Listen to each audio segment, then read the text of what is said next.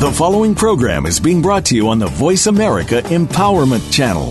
For more information about our network and to check out additional show hosts and topics of interest, please visit VoiceAmericaEmpowerment.com. The Voice America Talk Radio Network is the worldwide leader in live Internet talk radio. Visit VoiceAmerica.com. The views and ideas expressed on the following program are strictly those of the host or guests and do not necessarily reflect the views and ideas held by the Voice America Talk Radio Network, its staff, and management.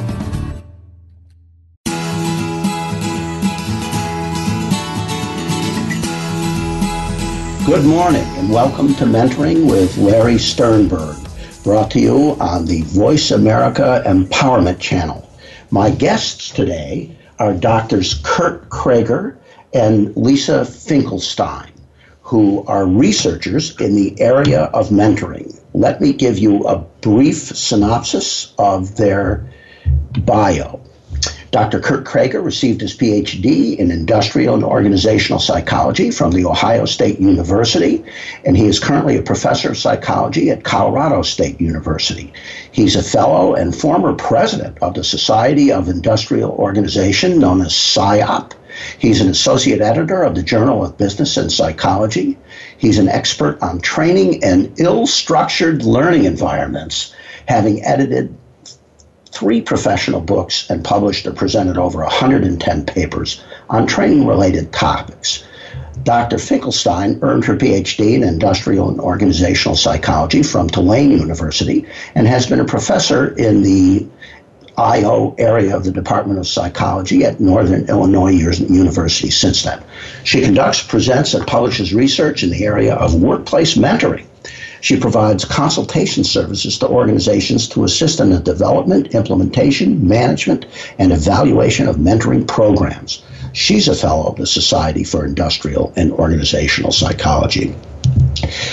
Doctors, welcome to the program. Thanks for having us. Good to be here. Can I call you Kurt and Lisa? Please do. Yes. Okay.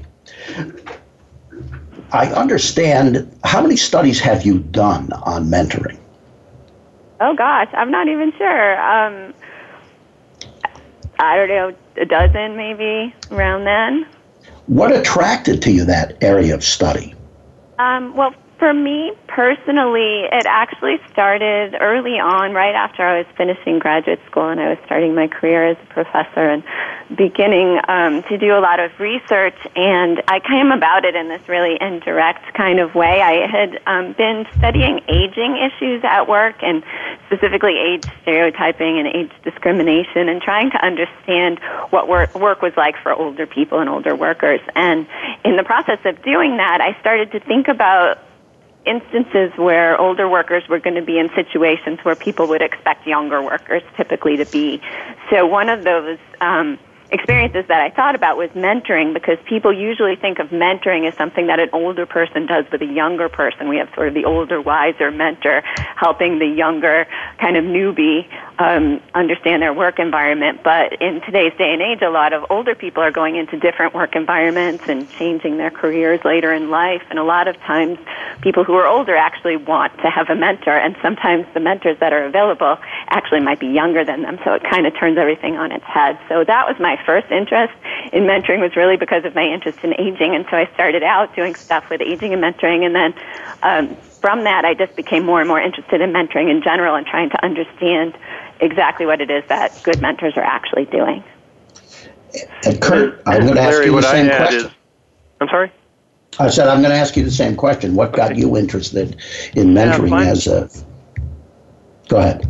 Yeah, my uh, I don't have the same uh, extensive experience that Lisa does, uh, kind of historically mentoring. As you, you read in my bio, a lot of the tr- research that I've done in my career has been in the area of training, and I call it training and ill-structured envir- learning environments. And an ill-structured environment is anything other than when you have someone in the front of the room telling you what you need to know and when you're ready to take a test. And so I've tried about four or five years ago. I tried to kind of expand out. So, I, for example, I did a lot of work in computer-based training, and I tried to look at other avenues or mechanisms where people learn on the job. and mentoring is one of those. So um, Lisa and I had worked on a smaller project a number of years ago, but I approached her because being being older myself, I wanted to find someone who was really kind of a prominent, uh, established mentoring researcher that um, I could learn something from.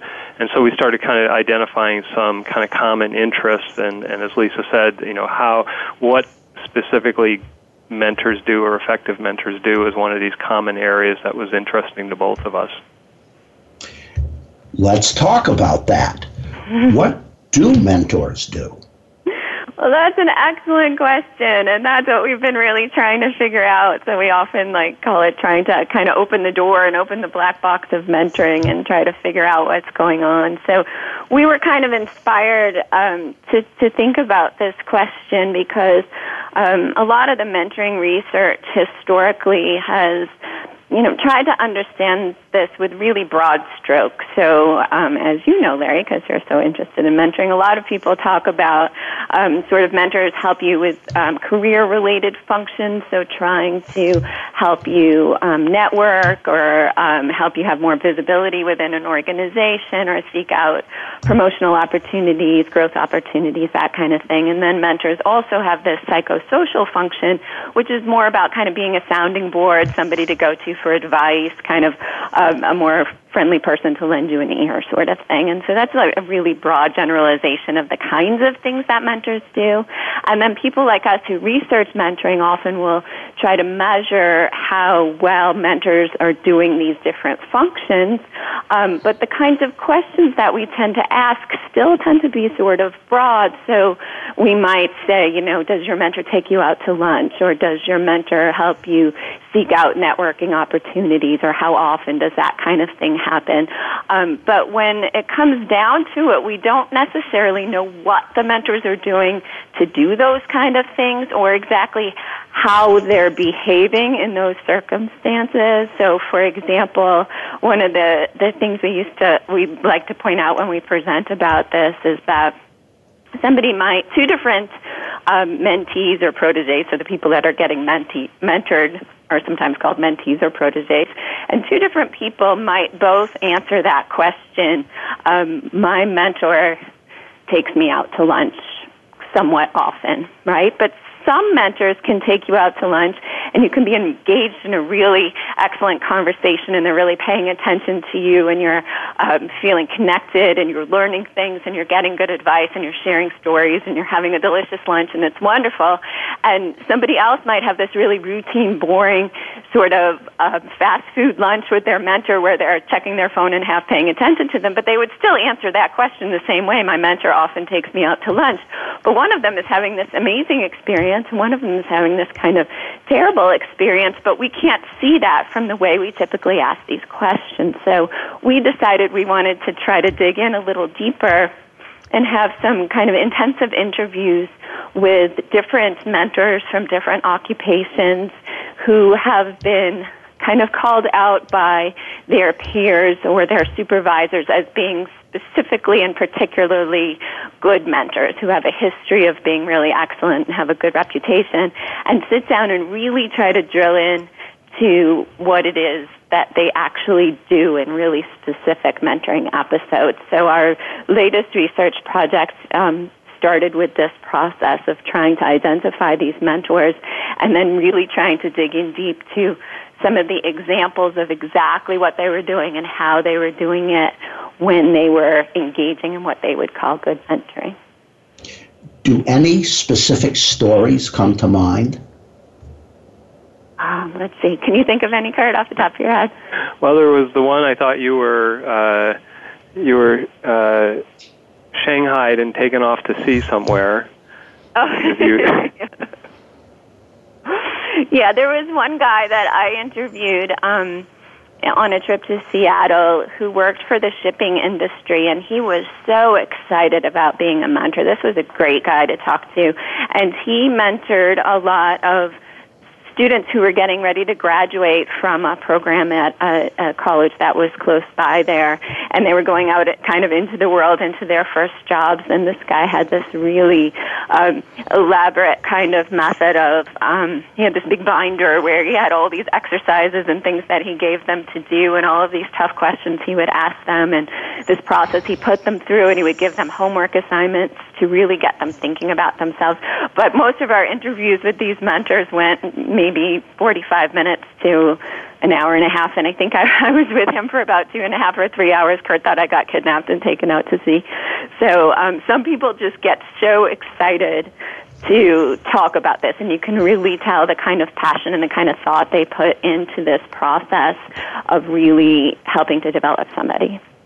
Yeah, we, we had folks that um, there was kind of a mix of different occupations, but a number and, and ranks within organizations. But we had um, executives from just like Starbucks, REI, McDonald's, um, a couple of big eight accounting firms, and so you know, kind of visible big name organizations. And uh, I think in a lot of instances, you just this was a really exciting topic for them to talk about. They were very, even though they had these uh, pretty impressive jobs, um, mentoring was clearly something uh, that they were really excited about, and so the opportunity to talk about how they mentored, uh, I think, was was um, cre- generate a lot of passion in, in, for most of them in their responses.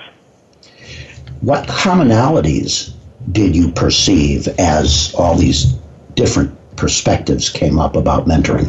Were there commonalities? Yeah, there are definitely commonalities, and actually, that's one of the main things we set out to look for. So, we were interested in taking all of this information and um, transcribing these interviews and, and doing what's called the content analysis to try to really figure out if we could pinpoint some of the themes that were common across what all of these mentors were doing. But of course, and you know, we were really interested in trying to specify what are the exact behaviors that people really do in these mentoring relationships and how do they do them.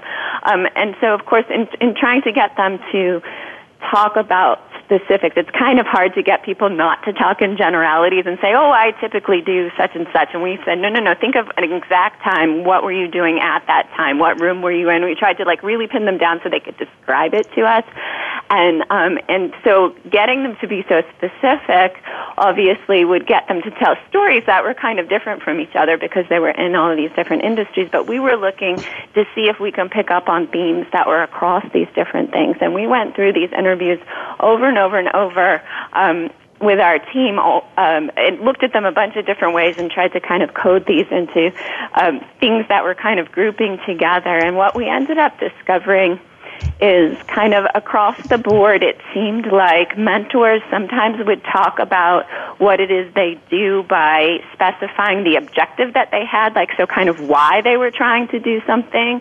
Um, and then sometimes people would talk about them more in terms of the actions, exactly what it was that they were doing. And we realized that any kind of story that they were telling us really had some combination of an objective they were trying to achieve and a specific action they were doing, but the way they enacted that specific action would vary a little bit. And so what we realized is we could kind of come up with this framework or this way to organize all of this information so that we could kind of chart it all in terms of, of sort of a matrix. So we would have kind of all the objectives that mentors seem to be um, doing and then all the actions they did. And then kind of if you can picture it sort of like a, a rectangle. And then inside of that we had the really specific examples of how they would explain how they did something and we call those enactments so what we ended up coming up with out of this research project was um, this this kind of massive general um, description of all these different things that people were doing, but they were definitely organized around these common set of objectives and these common set of actions. So we think that this could be quite useful um, in terms of people trying to understand what they should do if somebody is interested in becoming a better mentor or is taking on a new mentoring relationship for the first time and they're not quite sure what it is that they're supposed to do they have this general idea but they don't really know specifically what they should do that they can think about the objectives they'd like to achieve with this particular mentee that they have, the kinds of actions they're comfortable with doing, and then they can kind of use this framework to get examples of what good mentors have done to try to bring these things to life. Would you say that kind of explains it, Kurt? Yeah, so just to give you just a little bit more uh, kind of detail to help you visualize it, we, I think, I think the numbers we came up with is we had across all of these interviews, we had 24 different types of an objectives that a mentor might have. So an objective would be to build a personal relationship with my mentee, to improve my mentee's competency, to prepare them for a job interview or for promotion. So we had 24 of those. We had 32 of these broad actions. These weren't the levels that we were digging at, but they could be things like uh, give a challenging assignment, give feedback, ask questions, um, set expectations. And then, so we had 32 by 24 of those. And then what we are really after, what Lisa called these enactments, were these really specific descriptions that if you know we read them to you, you should be able to see in your head exactly what we see in our head that's at that level of detail. We wound up with 758 of those very behavioral, uh, what we call enactments, um, that would be nested in some combination of this 24 by 32. So we, we learned, in other words, we learned a lot. wow. We're going to break for commercial here in just a few seconds. And when we come back, I'd like to start with the answer to the question, or at least to explore the question can mentoring be taught? So we're going to go to commercial, and when we come back with Kurt and Lisa, we're going to ask about whether mentoring can be taught.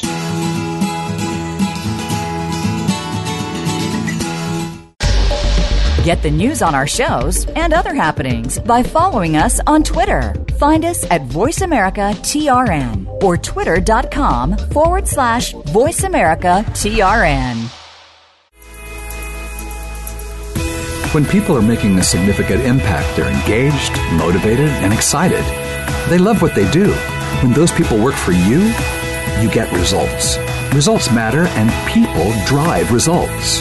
But how do you recognize those people? At Talent Plus, we've assessed millions of people over decades using our rigorous science to predict successful on the job performance and cultural fit with an organization's mission, vision, and values. Our online assessments and person to person interviews not only identify talents, but uncover a roadmap for success from a person's first day on the job to the day they retire. When people celebrate their talents, use them daily, and think about how to lead with their strengths, they help their companies grow, produce, and innovate. Want to learn more about empowering your people to help you do great things? Visit us today at www.talentplus.com. Talent Plus, where science meets talent, where people drive results.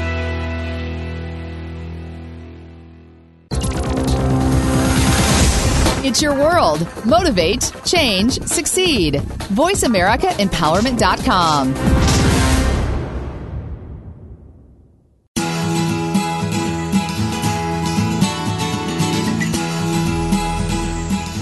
Welcome back to Mentoring with Larry Sternberg.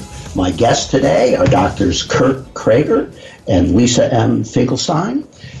And we're going to pick up the conversation with the question can mentoring be taught? You want me to go first, Kurt, or do you want to go first? Uh, you go for it. Okay. um, I think absolutely mentoring can be taught. I don't think every single person necessarily has um, the natural talent or skills to be the best mentor in the world, but I think a lot of people can become mentors, and I think they can become good mentors. So I would say that some people have a natural proclivity towards, um, first of all, really wanting to be helpful and generative and trying to, you know, help other people kind of come up through the ranks and um, and a natural like inclination to want to teach and to want to help. And not everybody has that inclination and so not everybody um, probably should be mentors if that isn't a desire of theirs. But i think some people sometimes avoid um, becoming a mentor because they just don't understand what that exactly means and they also think there's a lot of pressure on them to somehow know everything and be sort of this image that we have of the you know the older wiser person who um, kind of imparts wisdom down onto everybody and can always help with every situation, and, and very few people are ever going to be like that. And um, for example, one time um, on a different project that Kurt and I worked on several years ago, we put together a mentoring program for state employees and in the process of doing this we assigned different people volunteered to become mentors or to join as mentees and i had a mentor call me at home one time and he was very concerned. He was about to meet with his mentee for the first time, and he was just saying, this is actually one of the things that kind of inspired our recent project. I think about this a lot. He was so panicked about, like, I don't know what to do. Like, I know, I know what a mentor is, but specifically, what am I supposed to do during this meeting? I'm not really sure what's expected of me. And so I think that um, a lot of people shy away because they don't quite understand what happens in mentoring relationships. And so mentoring can be lots of different things to lots of different people. And I think one of the most important things um, that is needed is sort of an understanding within the dynamic of a particular mentoring relationship that um, people need to understand what they want to expect or what they want to get out of that mentoring relationship and no two pairs are going to be exactly alike. So i think if those expectations are set that anybody really can be trained and can learn how to think about mentoring, how to adjust your mentoring depending on the needs of somebody else, and what just be exposed to some of these different behaviors that good mentors do can give people ideas for what they can do going forward. So I think my short answer after that long answer is yes, I definitely think they can be trained. But let's ask the training expert, Kurt, what he thinks about that. Yes, there, as you were talking, Lisa, it remind, there's a commercial that I've seen on TV, and I'm not sure who who makes the commercial, but it's a it's like a, a guy, an older guy, goofing up a lot of things, and then he's with a son or a younger person, and the message is something like you don't have to be per- a perfect to be a perfect dad. And I think some of that applies to mentoring as well. And what you're talking about, kind of the pressure that without any training or preparation, I think sometimes people go into mentor. What if I make a mistake? What if I don't have all the answers? And um, I think what we would say is there's a whole bunch of behaviors that you could be doing, goals that you could be setting um, that get you and the mentee moving in the right direction, even if it's not perfect or by the book. I think helping people understand that would make them better mentors. Um, there's also a distinction between, you know, could you mentor someone in your area of expertise? You know, so I could be maybe I'm an effective mentor to a new assistant professor at a university because I've done that for 30 years. But could I, for example, mentor someone who's not a professor? Um, with what I know now, I don't think I could have a couple years ago, but having completed this project and seen um, everything that we've learned about what mentors do, um, I do think I could take some of those behaviors and I could ask good questions. I could challenge someone. I, you know, if I don't know what a challenging assignment is for my mentee, they may know what would be challenging, and we could have a discussion if that would move them forward. I would know how to hold someone accountable. Accountable.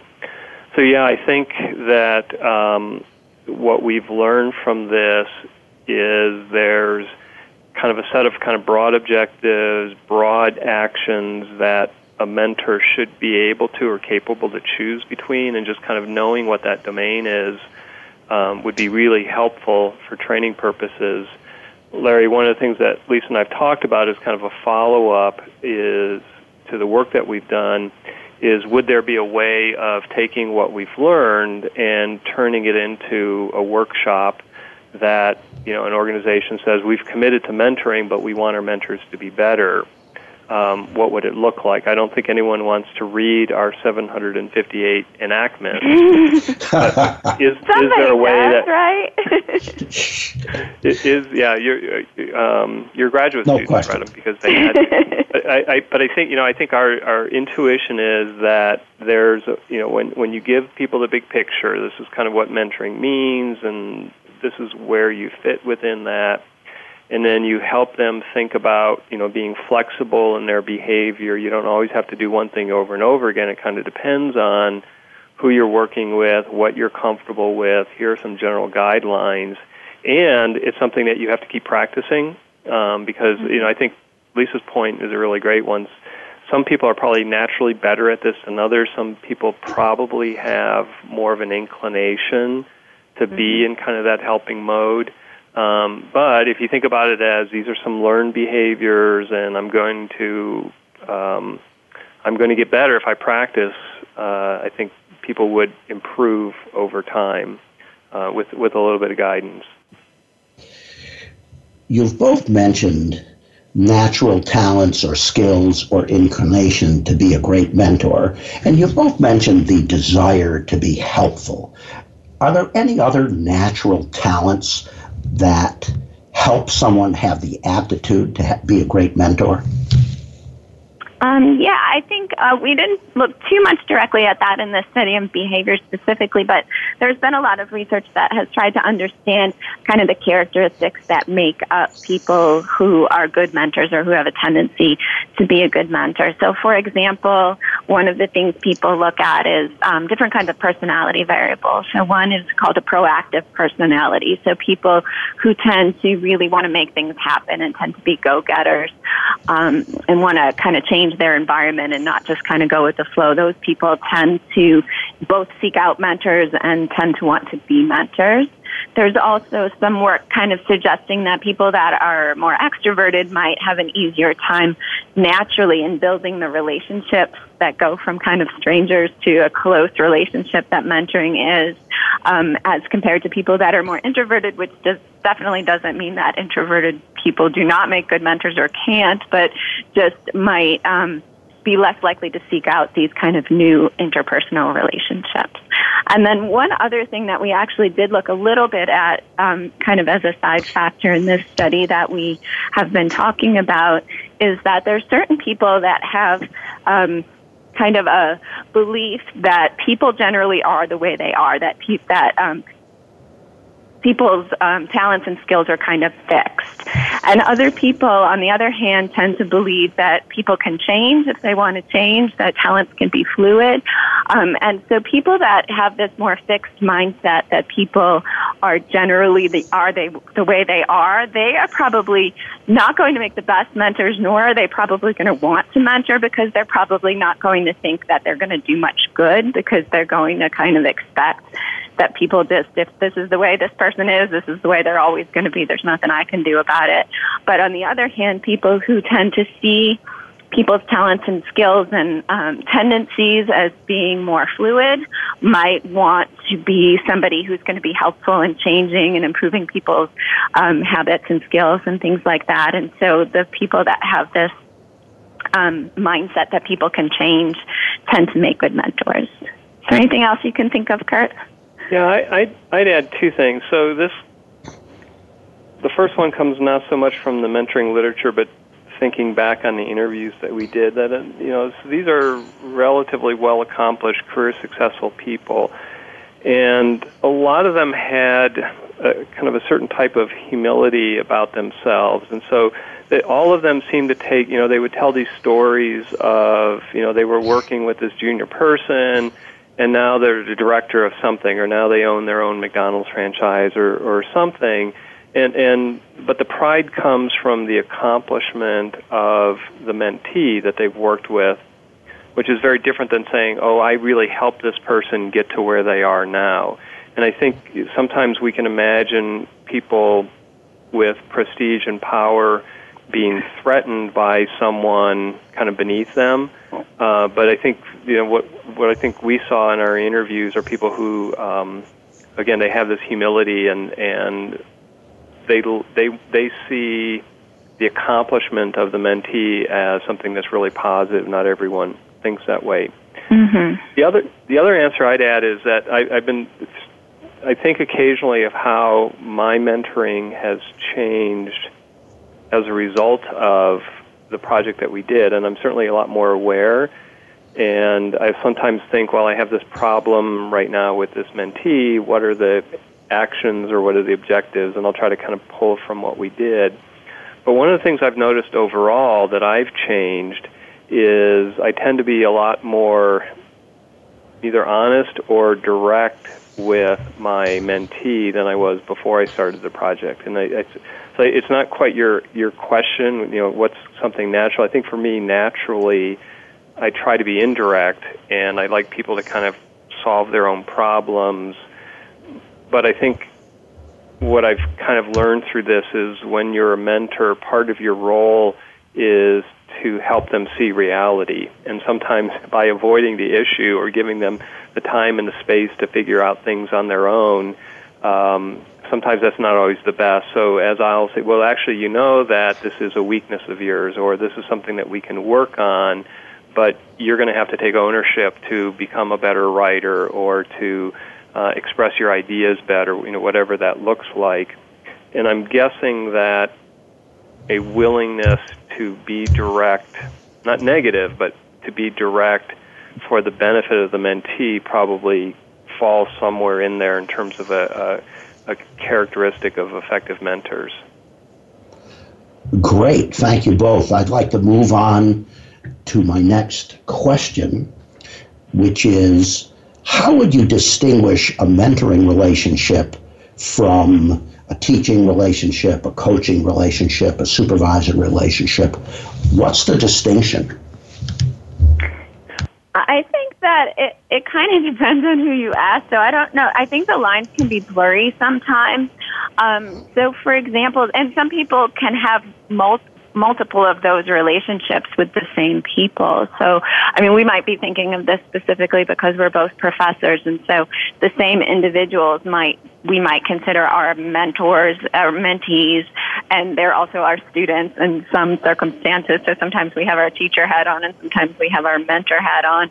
Um, and I would say that coaching oftentimes is one of the actions that mentors can use. So somebody can be a coach and not a mentor, and they're usually hired um, to help somebody with a specific problem. So it tends to be very transactional. It's not as much of a personal relationship.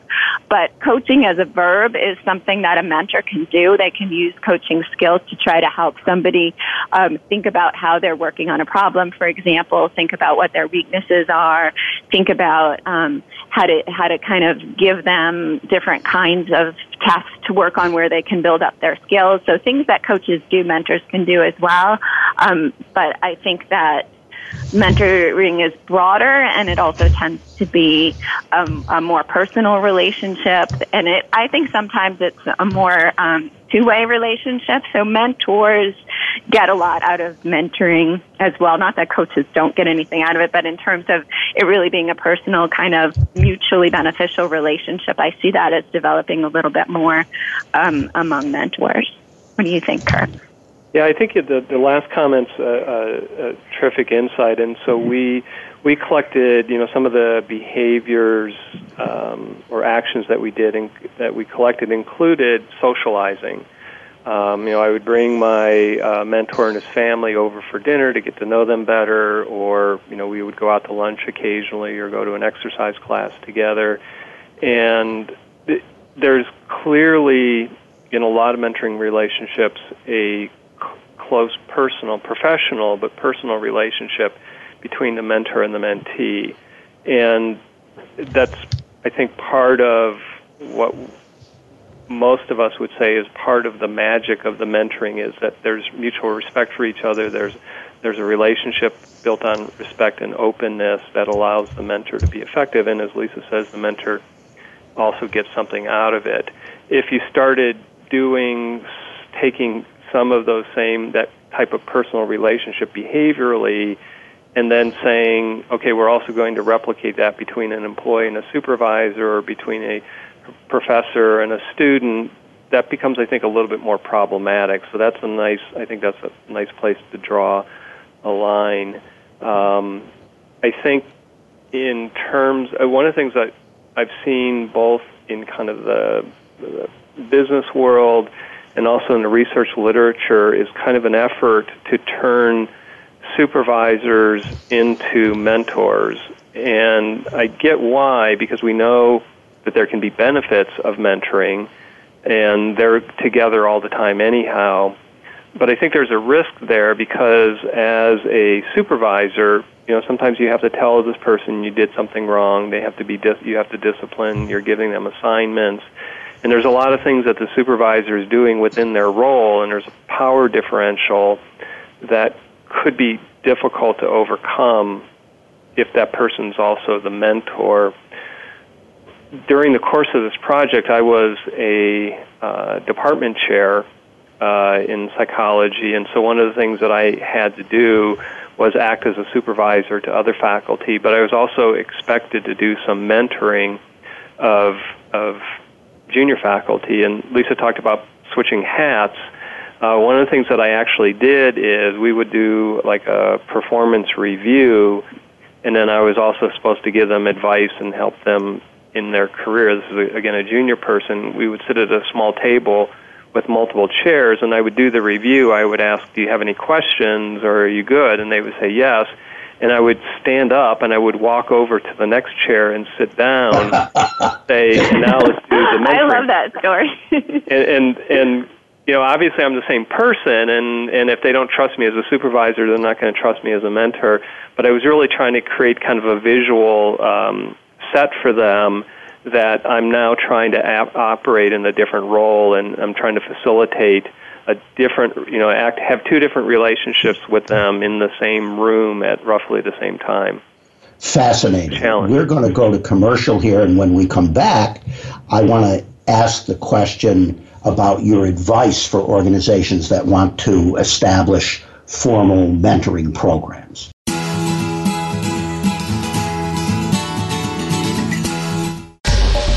Get the news on our shows and other happenings by following us on Twitter. Find us at VoiceAmericaTRN or twitter.com forward slash VoiceAmericaTRN.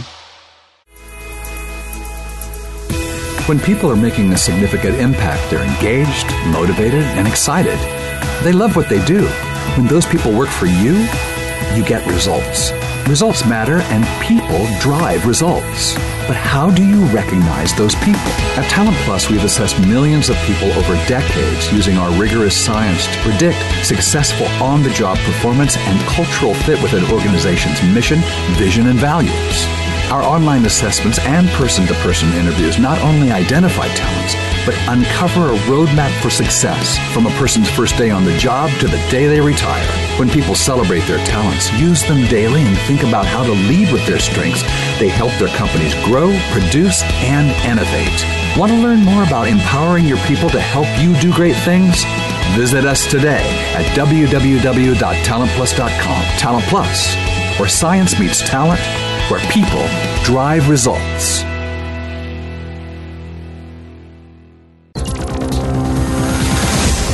Your world. Motivate, change, succeed. VoiceAmericaEmpowerment.com.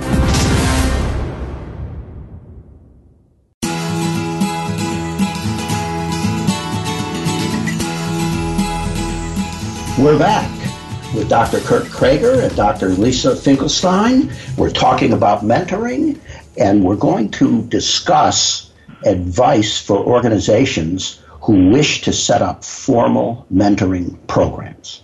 So let me let me jump in and go first, um, and then I'll turn it over to Lisa. My my advice would be to uh, purchase Lisa's book. On that. That's I'll so turn it nice. over to you. I didn't have to promote it myself. What's the title of the book? The title of the book is Designing Effective Mentoring Programs, an evidence-based approach. so actually, look at that. Um, so this is a book that I co-authored with some colleagues, and, and they're also quite good friends, um, Tammy Allen and Mark Poteet. So it's Allen Finkelstein and Poteet, and it came out in 2009. And um, we were we actually started working on thinking about these ideas because you know there's sort of this division, and there's a lot of people that believe that formal mentoring and formal programs will never be as good as the kind that are just sort of natural and organic and just develop um, on their own time and in their own pace. And so we wanted to explore that idea if that's just sort of what people believe or what they're seeing or is there evidence for that. And so Tammy had actually written another or edited another book and Mark and I wrote a chapter for that. So Mark is a practitioner. He's not a, a professor and he helps to develop formal mentoring programs as part of his consultancy.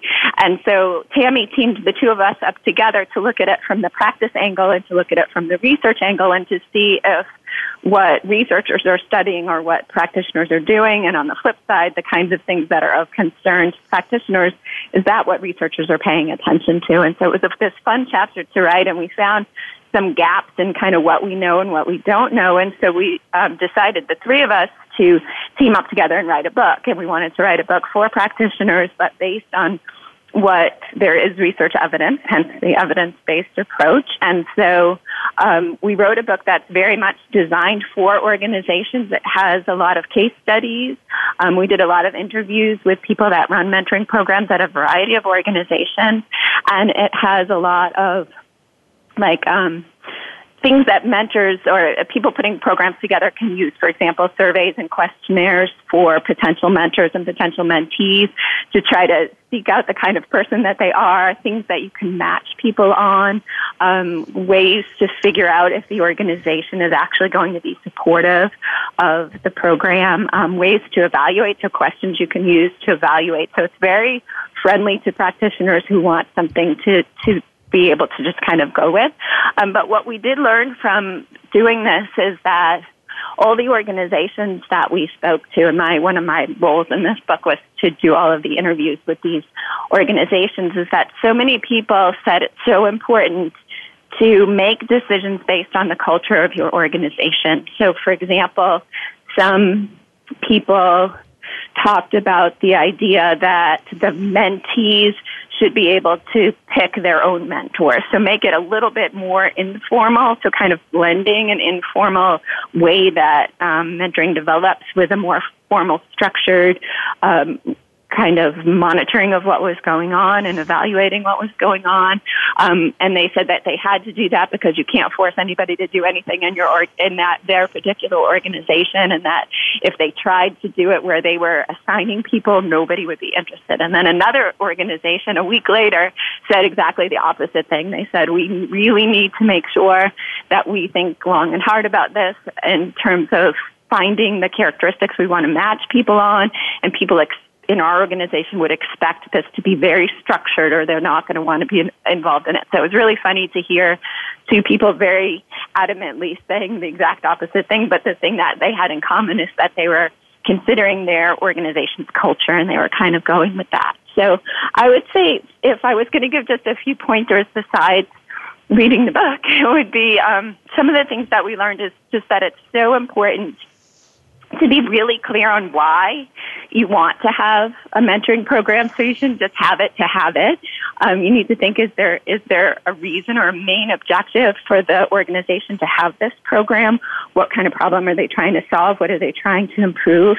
And really make sure people are on board and they're communicating that they're on board with this because if people don't think that there's buy-in, just like with any other kind of organizational program, nobody's going to be really behind it and putting resources and time into it.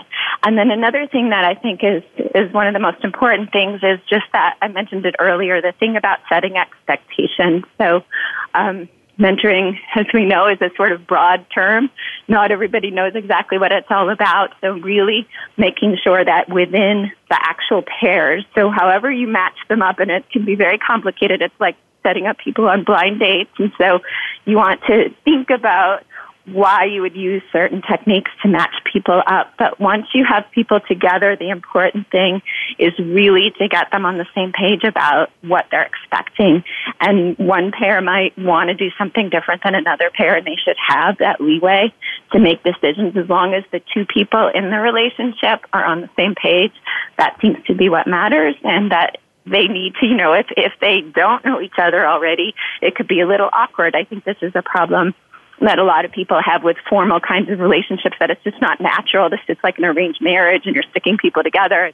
How are they supposed to develop this you know, deep relationship. And so just like with any other relationship, if they're committed to it, if they are, um, kind of on the same page with developing trust and confidentiality that they're willing to before they get into anything major and before they start sharing um, personal information that they just start to get to know each other and become comfortable with each other and are just honest about what they want out of the relationship then you tend to have really more relationships, more partnerships that are going to work. It's not going to work for every single partnership.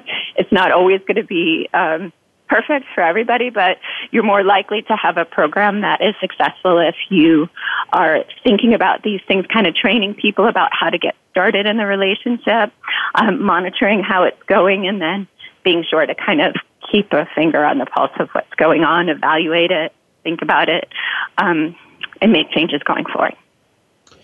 What was the best formal mentoring program you've encountered? What's the gold standard? Who's doing that?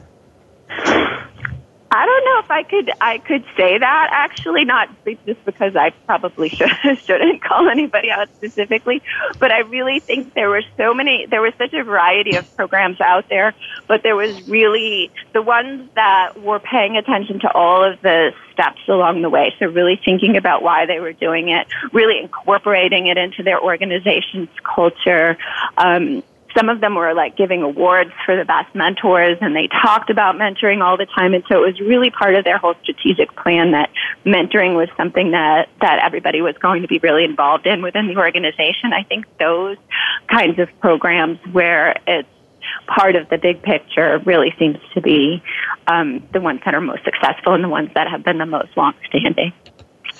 You're both members of uh, two different uh, universities do either of those have mentoring programs? Um, yeah, my university has a bunch of different mentoring programs, so there isn't one particular standard one within the organization. We have um, a mentoring program for new faculty. We have a mentoring at the university level. We have mentoring programs for um, new freshmen coming in to be mentored by faculty. We have different peer mentoring programs, um, and then certain specific departments or specific units will also have their own mentoring program. So there isn't anything that's super standardized. They've been trying to kind of bring it all together. I've been consulting with some people um, and talking to them about that. They're trying to kind of understand everything that's going on within mentoring within the university, but at at this point, it seems like it's a little um, disparate. What about you, Kurt?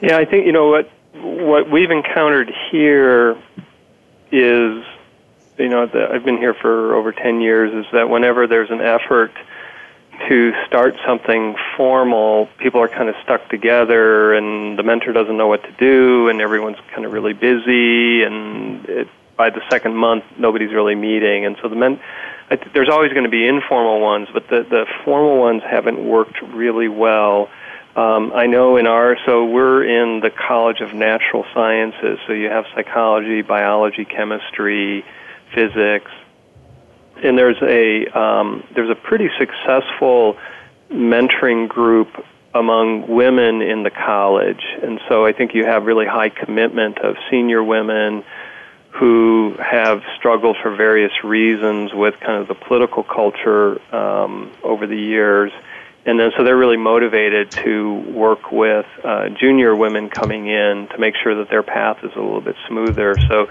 when I was chair, we hired a number of, of female faculty members, and while I was available to mentor them, I said you need to make sure that you go talk to I would connect them to the leader of, of that group. Um, because this has been a this is a group that has been successful over the years, and due to the kind of the dedication of, of the senior mentors within the program? You know, there's a a fairly widely held point of view, in my opinion, that women have more of a challenge in finding mentors than men do. And and besides what you just said, is there anything else we can do to improve that?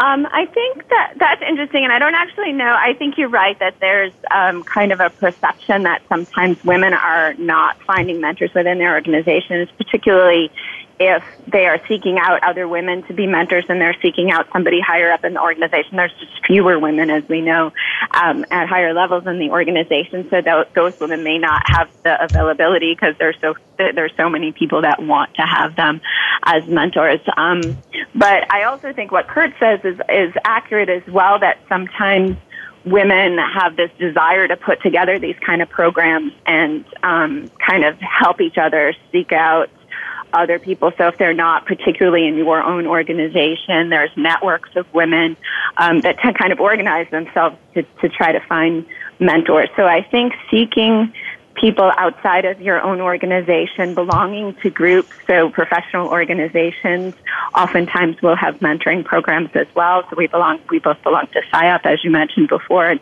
they've had mentoring programs before that have helped people, even if they're not in the same organization, they're in the same profession.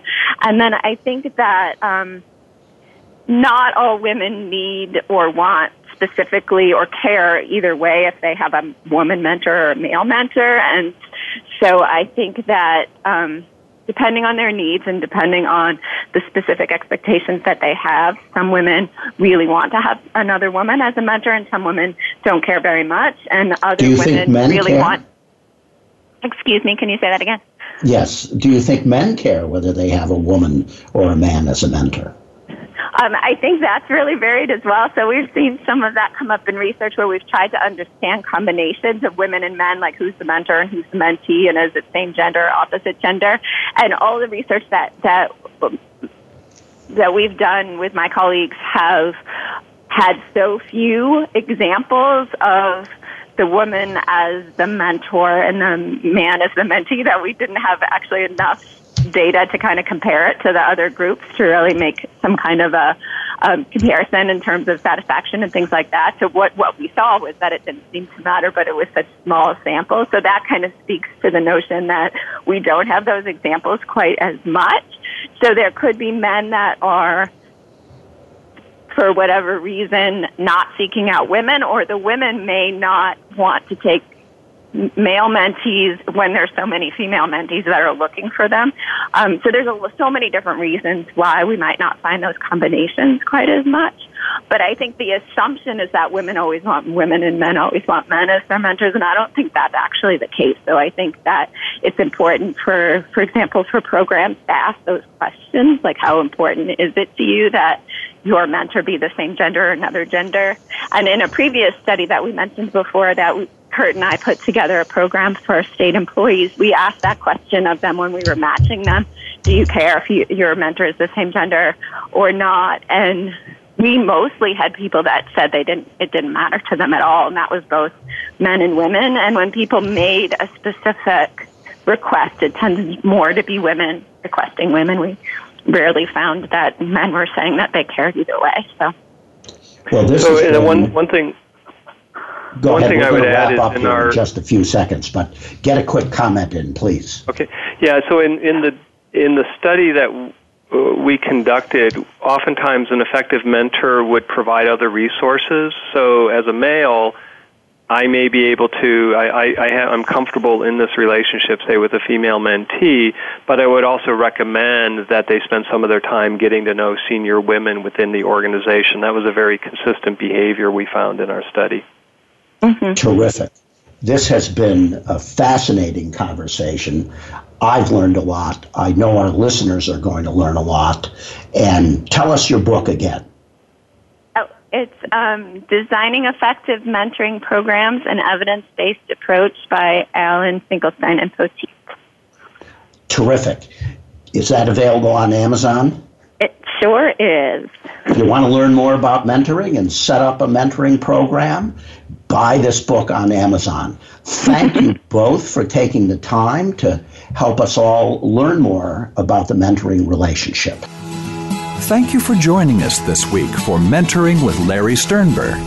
Please join Larry again next Thursday at 10 a.m. Eastern Time, 7 a.m. Pacific, for another edition of the program on the Voice America Empowerment Channel. Have a great week.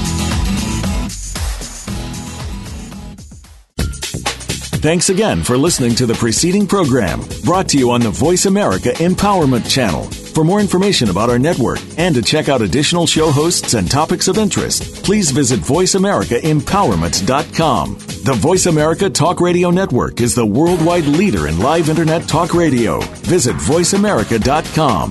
The views and ideas expressed on the preceding program are strictly those of the host or guests and do not necessarily reflect the views and ideas held by the Voice America Talk Radio Network, its staff, and management.